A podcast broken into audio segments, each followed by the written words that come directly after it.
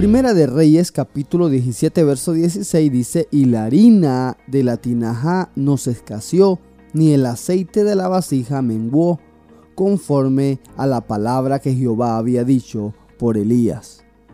En varios de los milagros de multiplicación que la Biblia señala, hay varias características similares. Una de ellas es que la situación que se vivía en el momento era difícil, había extrema necesidad. Y la segunda es que hubo alguien en medio de la necesidad que se atrevió a dar lo poco que tenía.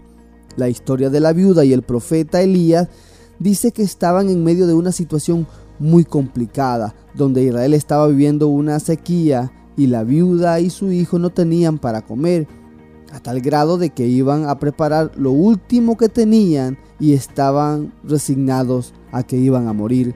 Mas sin embargo ella obedece lo que Elías le pide y le sirve de comer primero a Elías y entrega lo poco que tenía. De ahí en adelante sucedió el milagro de multiplicación. No cesó la harina y el aceite después de haber entregado lo poco que había.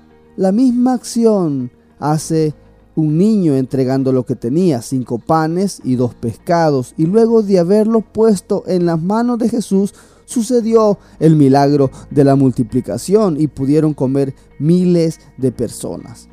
Para que sucedan milagros de multiplicación en medio de tiempos de necesidad, debemos de despojarnos de lo que tenemos y ponerlo en las manos de Dios, el cual tiene el poder para multiplicar lo poco que hay.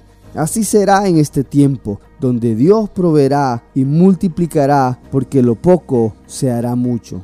Juan 6:13 dice, recogieron pues y llenaron doce cestas de pedazos que de los cinco panes de cebada sobraron a los que habían comido.